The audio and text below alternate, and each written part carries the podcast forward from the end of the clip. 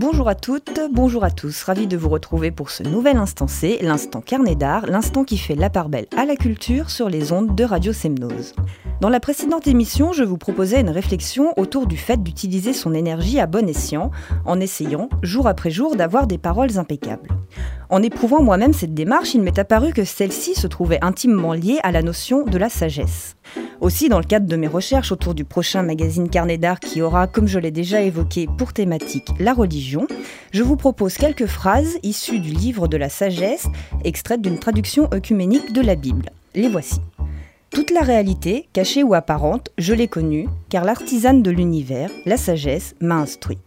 Car il y a en elle un esprit intelligent, sain, unique, multiple, subtil, mobile, distinct, sans tache, clair, inaltérable, aimant le bien, diligent, indépendant, bienfaisant, ami de l'homme, ferme, assuré, tranquille, qui peut tout, surveille tout et pénètre tous les esprits, les intelligents, les purs, les plus subtils. Aussi la sagesse est-elle plus mobile qu'aucun mouvement, à cause de sa pureté, elle passe et pénètre à travers tout. Ces quelques mots me renvoient à d'autres pensées émises, entre autres par des philosophes grecs, où la sagesse peut être perçue comme un idéal de la vie humaine. Elle peut s'entendre comme un état de réalisation qui s'appuie sur une connaissance de soi et du monde. En cela, elle permet en quelque sorte de s'élever et de prendre les choses avec, peut-être, un peu plus de discernement. Aristote a dit que la sagesse ne peut être ni une science, ni une technique, c'est un savoir-vivre. Alors essayons de travailler un peu notre sagesse pour voir ce qui est possible. Bonjour Fabrice, comment allez-vous? Bonjour Christina, je vais bien. Est-ce que je dois vous appeler Sophia aujourd'hui? Peut-être, oui. Oui, j'ai l'impression. En tout cas, je vois que vous êtes vraiment parti sur d'excellentes bases hein, pour cette saison 2019-2020. Là, franchement, on est constructif, on a envie d'aller de l'avant. On arrête de râler, de perdre son énergie en disant des choses qui ne vont pas, que le monde ne tourne pas rond. Ça fait du bien. Ça fait du bien d'essayer de tourner rond soi-même. Bah oui, je crois que ça commence par nous-mêmes de toute façon, hein, tout ça. Voilà, donc on va essayer de continuer encore quelques temps euh, dans cette veine. Persévérons ensemble euh, et encourageons-nous. Alors, on commence euh, les prescriptions spectacle vivant en partant du côté de Chambéry au théâtre Charles Dulin pour rencontrer Don Juan. Alors, pas sûr que lui soit d'une grande sagesse pour le coup. Non, mais avec cette première prescription, c'est un spectacle de Laurent Breton. Laurent Breton qui revient au plateau pour interpréter et mettre en scène, sous la direction de Philippe Cyr, une version resserrée et contemporaine de Don Juan. Ici, ce don Juan est pris comme un provocateur qui crache au visage de tous les intolérants, un homme sans scrupules ni jugement, un homme en révolte contre les codes aristocratiques et toutes les valeurs conservatrices. Loin des clichés pouvant exister sur l'œuvre de Molière, cette création se veut être un hymne à la liberté, un appel à la désobéissance, un défi aux dévots et aux hypocrites, ainsi qu'à toutes les croyances, tous les dogmes et toutes les religions.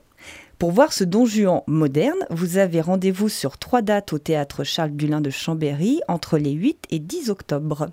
Nous revenons vers Annecy avec un autre spectacle qui lui s'inspire de la figure antique d'Iphigénie. Iphigénie, notre sœur. Oui, c'est écrit par Ingrid Boimont. Iphigénie, ma sœur, est à l'image d'un oratorio qui mêle plusieurs chants autour d'une figure centrale, celle de Chrysothémis. Dans une mise en scène de Muriel Vernet, directrice artistique de la compagnie Chose Dite, l'auteur interprète toutes les voix qui disent les fracas de notre monde. En lisant un article sur les enfants bombes se faisant exploser sur les marchés au Nigeria ou au Moyen-Orient, la figure d'Iphigénie s'est imposée à Ingrid Boimont. Avec ce spectacle sont confrontés nos états de guerre actuels à la tragédie antique comme une terrible résonance traversant les siècles.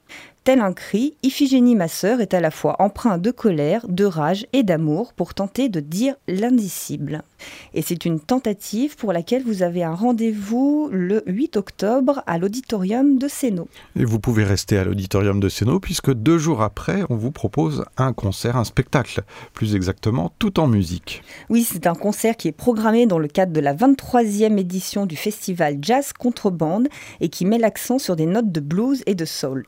Le saxophoniste et compositeur Eric Seva, ici en sextet, propose un répertoire original combinant composition sophistiquée et blues tout en conservant ce qui a fait sa patte caractéristique, à savoir des mélodies aux notes folkloriques nettement européennes. Et comme l'a dit Fabrice, donc c'est un concert qui aura lieu le 10 octobre à l'auditorium de Sénaux. Et quelque chose me dit qu'on va retrouver Eric Seva dans quelques minutes. Toujours sur Annecy, voici une proposition de Sylvie Santi qui est avec Saïef Rémide, artiste associé au Théâtre des Collines.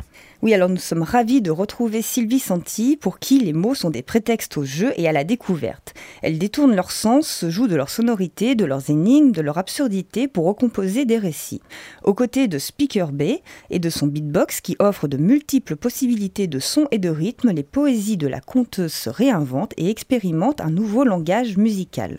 Ensemble, ils entraînent les spectateurs à partager une aventure au pays des langues multiples qui piquent, qui râpent, qui moussent et qui fourchent. On note que ce spectacle est proposé pour des publics à partir de 18 mois et qu'il a lieu le 16 octobre au Théâtre des Collines sur le plateau du Rabelais. Question langue qui fourche, je suis très doué. Moi aussi. Restons en Haute-Savoie, non pas pour une exposition particulière maintenant, puisque nous allons vers les expositions dans cette partie de vos conseils, mais nous partons pour un événement dans lequel on retrouve des expositions plurielles et bien d'autres rendez-vous encore. Il s'agit de la fête de la science. Oui, voilà, c'est un événement pluriel avec cette 28e édition de la Fête de la Science qui se tient du 5 au 13 octobre et qui a pour thématique nationale Raconter la science, imaginer l'avenir. En Haute-Savoie, c'est la Turbine Science qui coordonne cet événement entre jeux de piste, expositions, concerts, escape game, ateliers, rétro gaming, expériences et visites. Mille et une façons d'aborder la science en apprenant et en s'amusant. On précise que cette fête est gratuite et s'adresse à tous les âges. Cette année, ce sont sept villages des sciences qui sont mis en place. Deux villages se tiennent à Tonon-les-Bains, l'un organisé par le Géoparc Chablais sur le thème de l'eau et de la forêt, l'autre organisé par l'INRA qui permet au public de découvrir les travaux des chercheurs. À les bains c'est un village également porté par le Géoparc Chablais, mais cette fois-ci autour de la thématique de l'archéologie qui est proposée. À Crangevrier, entreprises et associations se rassemblent autour du thème eau, sport et innovation à la Turbine Science. Sur Anne-Sylvieux, ce sont les laboratoires de l'université Savoie-Mont-Blanc qui s'ouvrent au public en présentant des expériences. À Faverges-Sétonex, c'est le tiers-lieu culturel La Forge, tout récemment inauguré, qui est à découvrir à travers la thématique de La tête dans les étoiles.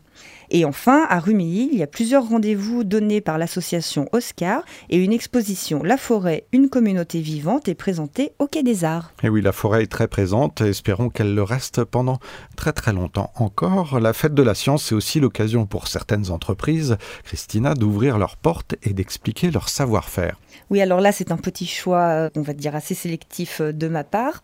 Alors, parmi tout ce qui peut être proposé, on retient l'ouverture de l'usine Cocoa Valley à Villas, qui propose de découvrir son laboratoire de transformation de la fève de cacao.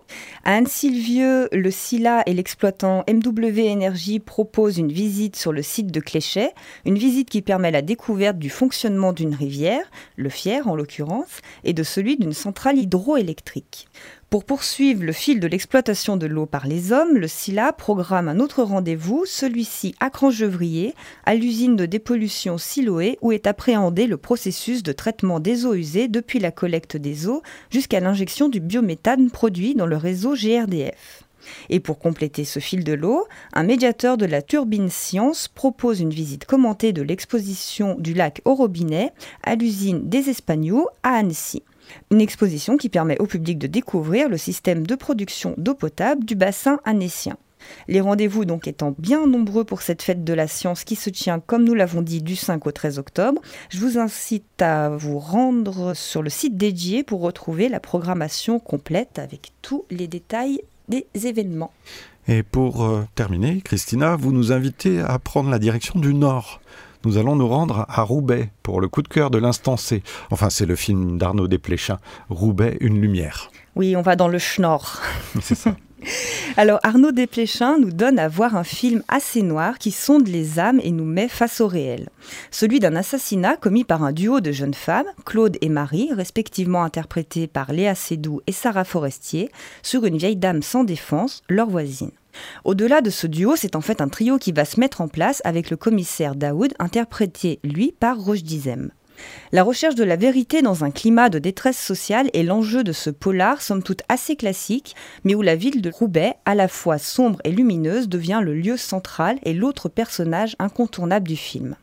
C'est sans doute parce qu'Arnaud Desplechin a beaucoup travaillé à partir du documentaire de Moscou Boucault, Roubaix Commissariat Central, que la ville prend une dimension telle dans cette réalisation. Arnaud Desplechin met en lumière ce qui peut nous être opaque. Il permet au récit de se déployer et d'atteindre une certaine dimension métaphysique. Le jeu des acteurs y est précis, juste et d'une grande intensité. C'est tout cela qui fait de ce film un polar singulier que nous aurons plaisir à voir les 5 et 6 octobre au cinéma de l'Auditorium de Sénaux. Et à noter que la séance du samedi 5 octobre à 17h sera suivie d'un débat animé par Alain Laplante, notre rédacteur cinéphile chez Carnet d'Art. Et dans le cadre de la rediffusion de cette émission, si vous n'entendez pas cette prescription à temps, vous pouvez vous rabattre sur de la VOD par exemple. C'est un peu moins funny fun, mais le cinéma à la maison, ça peut être bien aussi. Et si jamais vous croisez Roche Dizem, en tout cas, si vous le voyez à la télévision par exemple, parler de ce film, moi je l'ai entendu, c'est particulièrement intéressant. Voilà, mais on se quitte en musique, Christina, comme à chaque fois, avec euh, Eric Seva, j'en parlais tout à l'heure, un medley live que vous avez dégoté, enregistré au festival Jazz et Garonne en 2018. Un petit mot? Eh ben, on va écouter euh, ce petit medley et on rappelle la date du concert euh, qui a lieu le 10 octobre à l'auditorium. Merci beaucoup, Christina, Merci à, bientôt.